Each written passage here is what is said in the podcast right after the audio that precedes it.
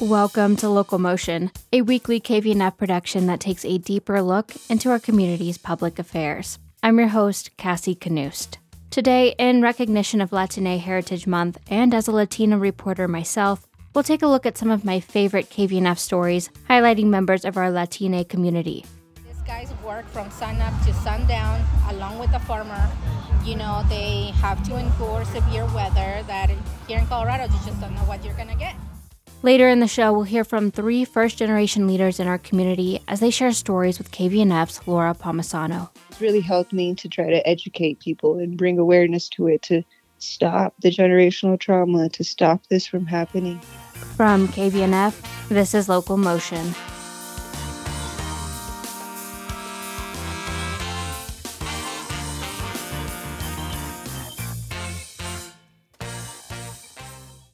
Our first story is a bit of a throwback to my earlier months with KVNF. In this May segment of Local Motion, I had the opportunity to ask, what does equity in healthcare look like for Latinos? And Julissa Soto was ready to answer. Soto has dedicated more than two decades of her life to accomplishing equity in the Latina communities. Today, you'll hear an excerpt of my conversation with Soto, a health equity and social justice consultant and advocate for Latino immigrant equality, inclusion, and health equity in Colorado and throughout the United States. Thank you, KVNF Mountain Grown Community Radio, for inviting me today. I'm super excited. I'm going to say this in Espanol too, and then we'll continue with my interview. Gracias a Radio Comunitaria KVNF por haberme invitado. Es un placer estar aquí con todos ustedes. What would you like to know? First, I'd love to know a little bit more about yourself. I understand you have a very interesting story about how you got here.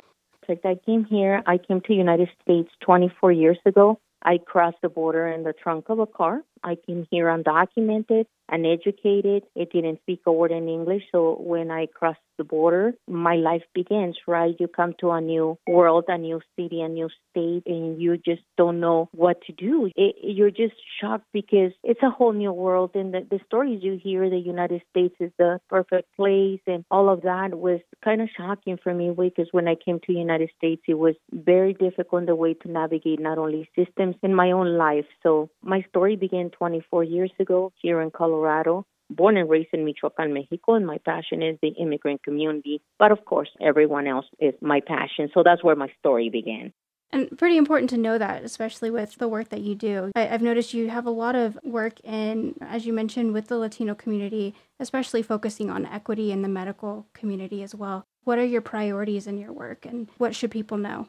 Uh, once I started working in the public health field, I started understanding how difficult these systems were to navigate, systems that in the first place were not made for us to navigate. So I really feel that a lot of us talk about equity but don't live equity. We say, oh, let's communities, especially federal qualified low income clinics or providers that they said, oh, we want to help the Latino community, but they don't come to us. No, we don't come to you because we have been traumatized for years and years the way that you treat us. For example, just a couple hours ago, I was at a restaurant asking about a certain clinic, and the, the waitress told me not to go to that clinic because in there nobody speaks English and, and they treat you very wrong and, and they're very rude. So I was kind of shocked by their answers, but at the same time, I understand that I was there once upon a time also. When I used to go to clinics or low income clinics, I got treated like that, you know, that I was low income. I don't deserve good treatment. I'm not going to get a five star treatment. I'm coming asking for help, which now I understand how federal qualified low income clinics operate. They get a lot of funding from state, federal, and those clinics are for all of us that pay taxes. And even for the ones that they don't pay taxes, they still pay taxes when they're buying milk, when they're buying their groceries. So they still pay taxes, right? So the system should be treating us a little bit better. So when you got me talking about equity, I can go on and on and talk about equity and what the systems don't do, especially in Colorado. I feel that in Colorado we have failed the Latino community when it it comes to vaccines. When it comes to vaccines, we're vaccinated under 50%. When it comes to COVID, we're 44th in the nation when it comes to MMR vaccines. But therefore, we say that we're equitable, that we're treating people the same way in here, and that everybody gets fair treatment. That's not necessarily true because why we're still under 50% in the state of Colorado and everyone else is almost a 90%. I want somebody to answer that question. It's not that my community is tired with vaccines. No, we are tired of being mistreated, but not with vaccines. We want vaccines. We want to save all children. So for me, it is difficult. For me, I understand that we have to work with systems, but I don't know if systems want to work with us. According to 2020 census data, Hispanics living in the United States represent almost 19% of the total U.S. population, making up the nation's second largest racial or ethnic group after non Hispanic whites. The 2022 U.S. Latino GDP report found that if Latinos living in the United States were an independent country, the U.S. Latino GDP would be the fifth largest GDP in the world, even larger than the GDPs of the United Kingdom, India, or France.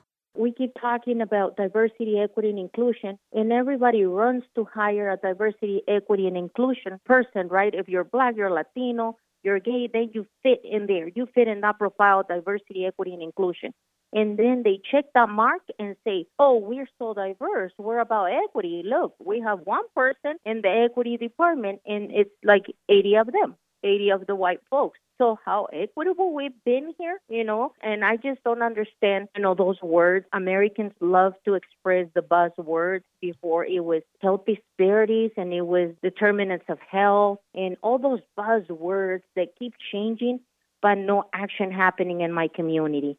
So I just don't think that we should keep creating new and new and new words and we are not going to lead by it. We need to get into the community, put our plans into action. I'm calling all those health departments that they take years and years writing a health equity plan. So when it's going to be time to put all your plans into action, surveying my community, another survey, another survey. Why you don't get tired of surveying the community when the community already had tell you many times that we get mistreated and it's no fair treatment in here. What else do you want to hear in order for you to believe that you are the ones that need to change? The systems need to change. Systems are failing us. We're not failing the system. That was Julissa Soto, Latino advocate for health equity in Colorado. Next, we turn to a leader in our community who represents the LGBTQ plus community through a Latina lens. Denver Pride is one of the biggest LGBTQ plus pride celebrations in the country, and it draws in more than half a million people over the annual weekend. And earlier this summer, Delta, Colorado had its own representation in Denver. Delta Pride's founder and leader Javier Saenz, also known as Javier Van Dyke, performed at Denver Pride Center stage. For Saenz, being able to perform in one of the largest LGBTQ plus celebrations amidst the challenges facing his community was a dream come true for the small town Latina trans man. Here's that story.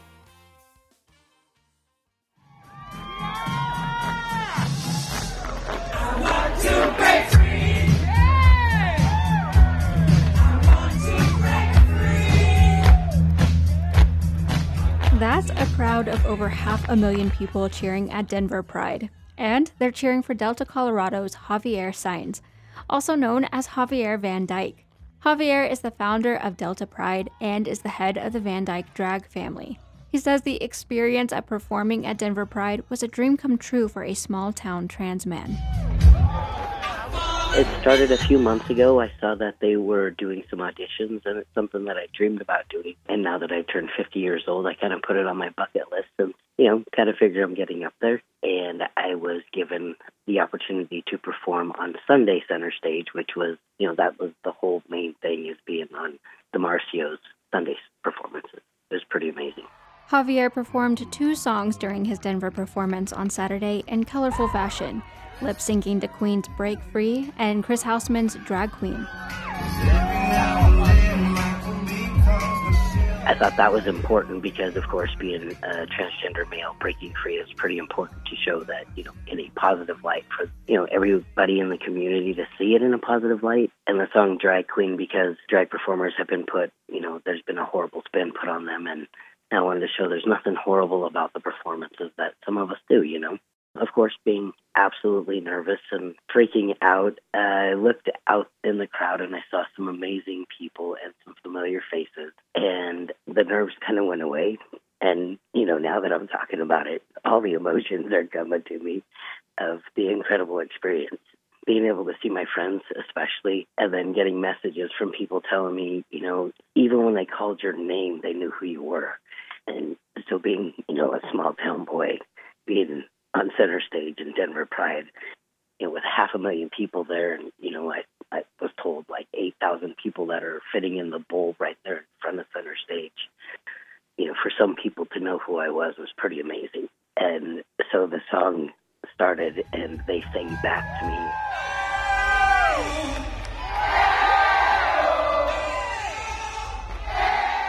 I mean, it was the dream of Freddie Mercury, he sings live and they sing back to him.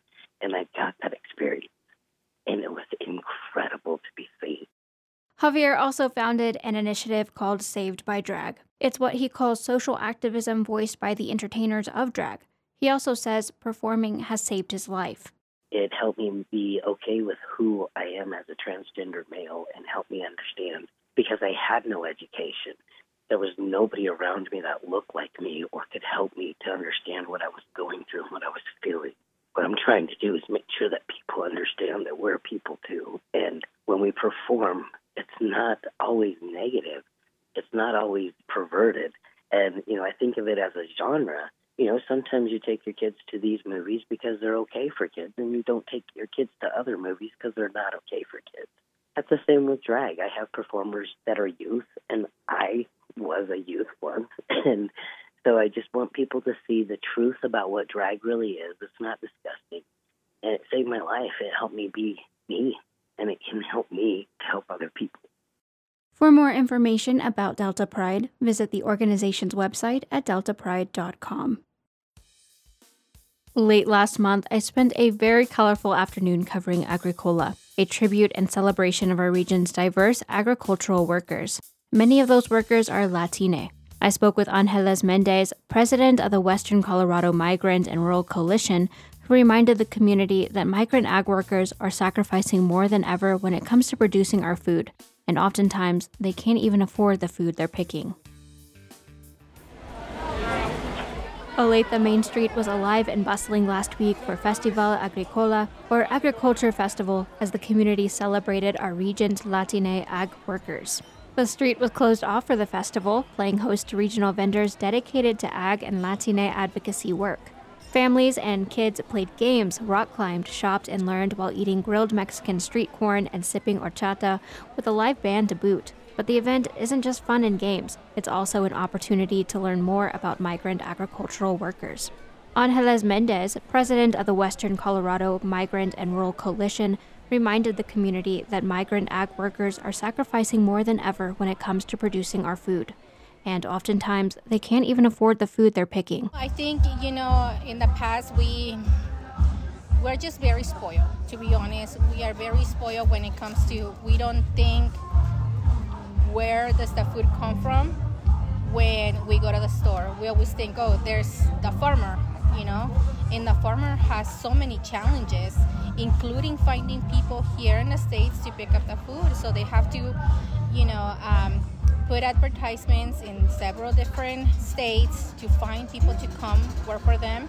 And then after they say, well, I can't find any anyone, it's how they allow them to bring people from other countries such as Mexico.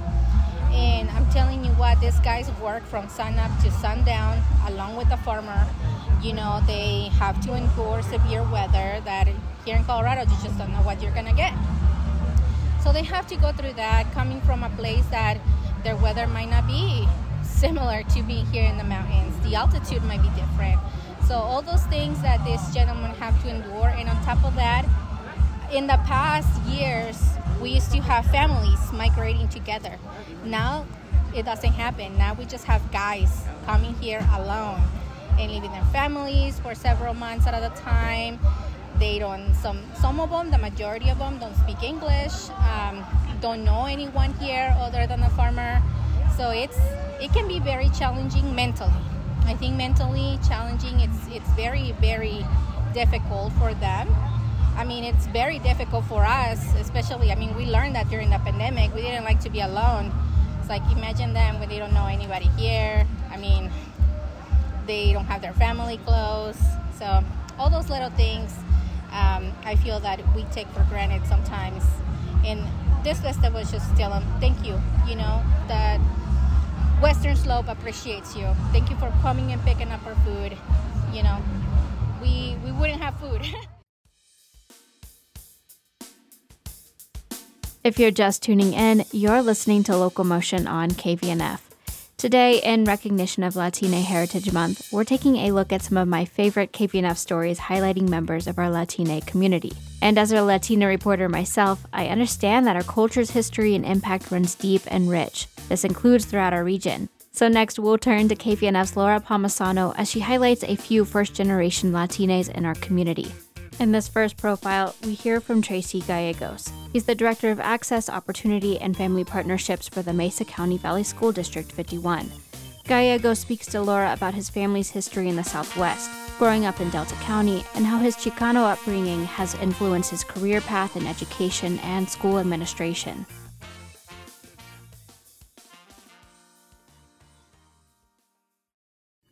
I consider myself a Chicano and, you know, my family's been around the region for a really long time.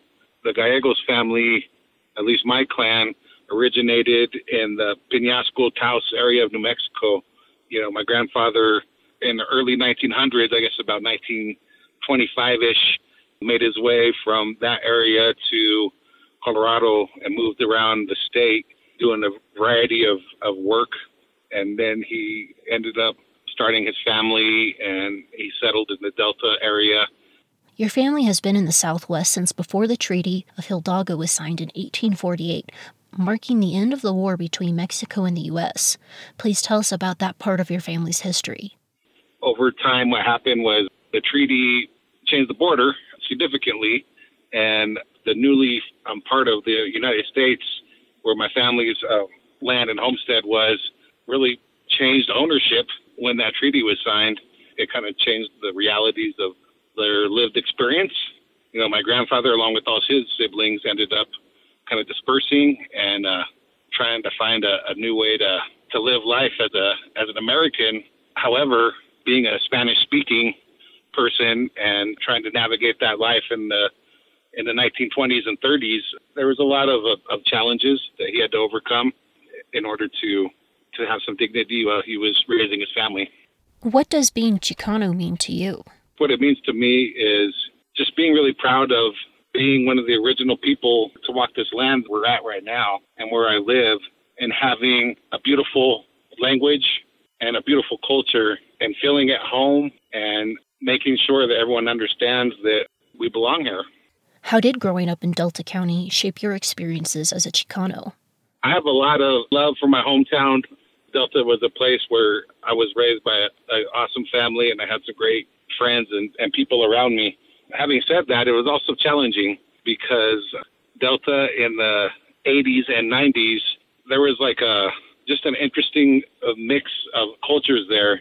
But the Chicano population that I was around, there was plenty of us, but we had a lot less opportunity than our Anglo counterparts.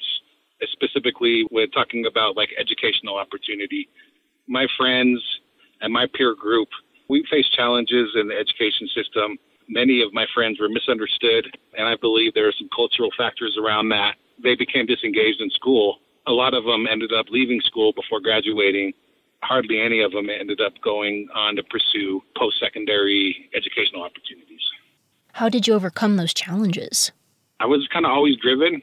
I knew that I needed to improve my situation and at that time, I think in the early 90s, it was definitely promoted that, you know, the way to do that is through higher education. And so I had a drive to do that. I had plenty of people that were rooting for me to, to get there as far as friends and family. And I had plenty of support through mentorship and through some, some really um, good people along the way. How has your Chicano upbringing shaped your career path? I got into education because of my educational experience growing up, I really wanted to make sure that I was there advocating for students that were like me, who looked like me, who spoke kind of the Spanglish language that I spoke growing up, and who could better understand these students and better advocate for them being successful in school.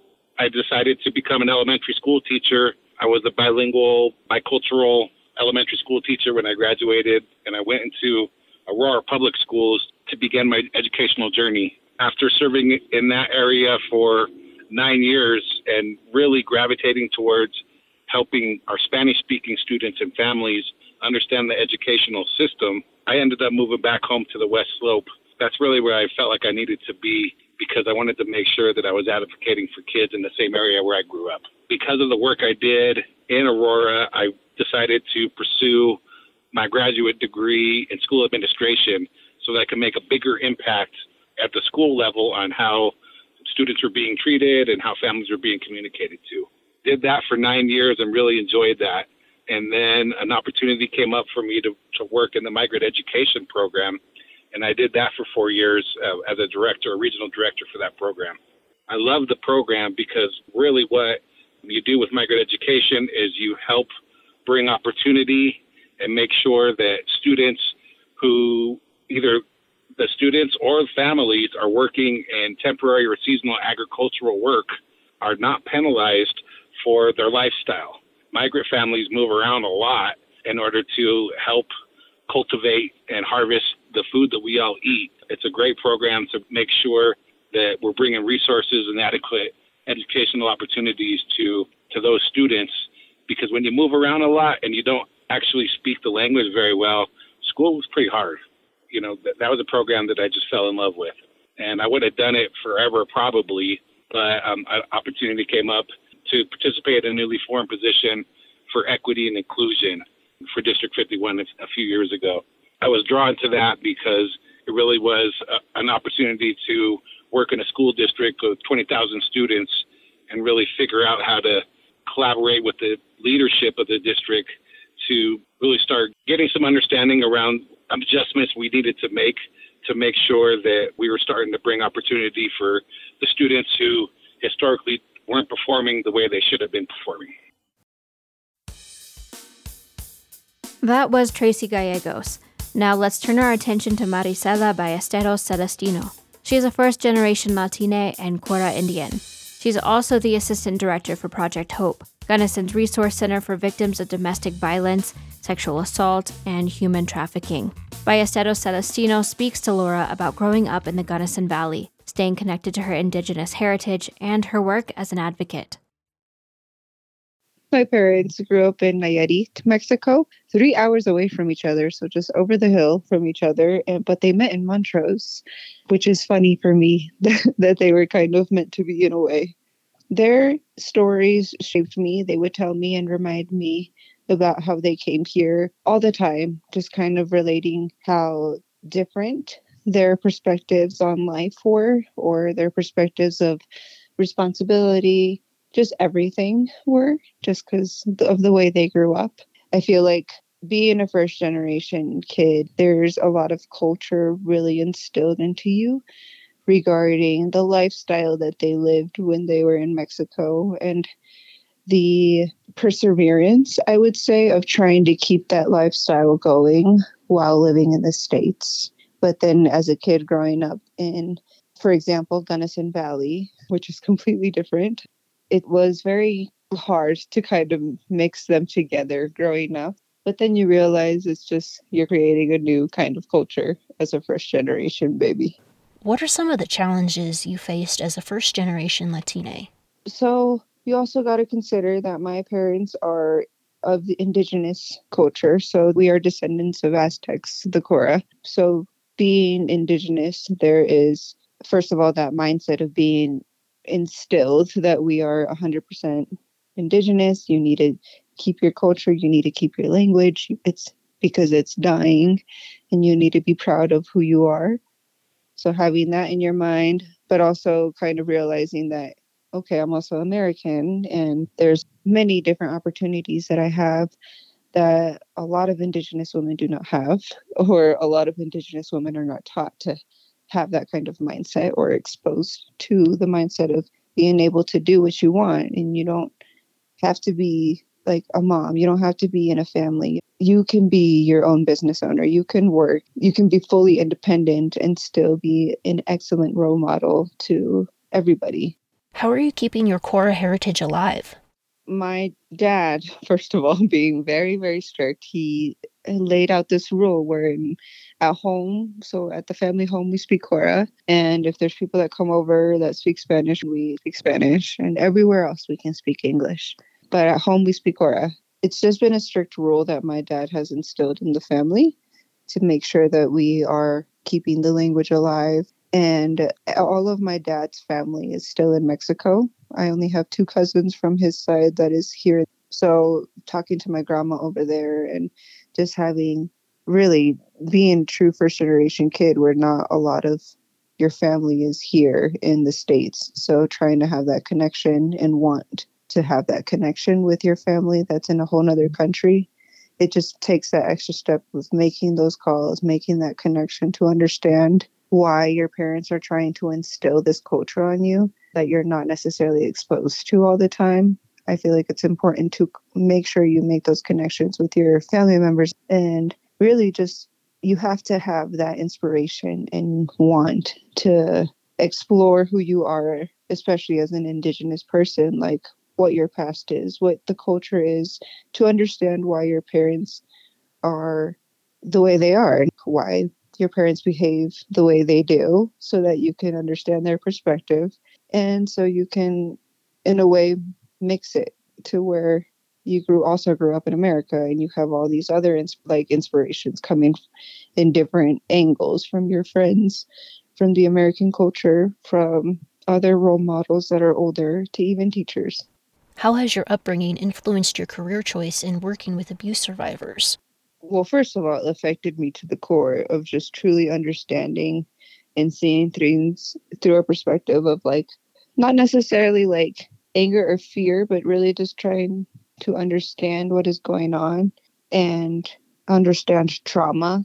And it relates to anybody. I would say I don't want it to just specify into indigenous culture because anybody can be a victim of abuse, but in indigenous cultures all over the world, it's pretty even. Both male and females are abused at the same rates, both sexually and physically, mentally. Like and it's just become generational traumas to where I don't know one person, and tell me if you know one person that has never been exposed to domestic violence or sexual assault that is Cora. So it's really helped me to try to educate people and bring awareness to it to stop the generational trauma, to stop this from happening, because nobody deserves this. Is there a large Cora population in the Gunnison Valley? there's a huge population. It there's also Coras within Montrose. In Denver, more like Commerce City area, Delta area as well, Olathe. Um, there's some in Grand Junction and Mack area as well. I would say the first ones came about 30 to 40 years ago.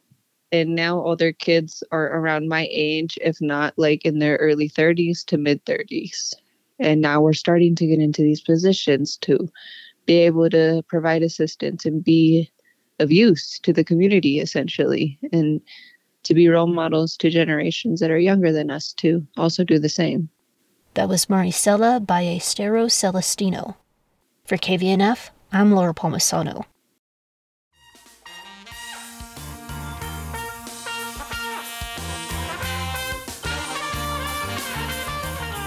Thanks for joining us on Local Motion today as we honor Latinas in our region in recognition of Latine Heritage Month. You can find this episode and archive episodes online at kvnf.org. This has been Local Motion. For KVNF, I'm Cassie Knust.